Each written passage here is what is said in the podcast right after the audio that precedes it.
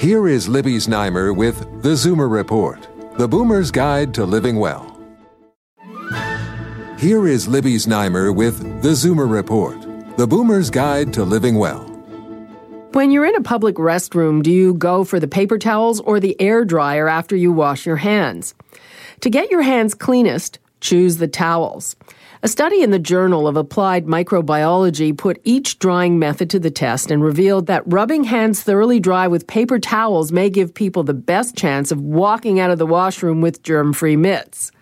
The researchers found that no matter which method you choose, you won't be rid of germs unless you dry your hands thoroughly.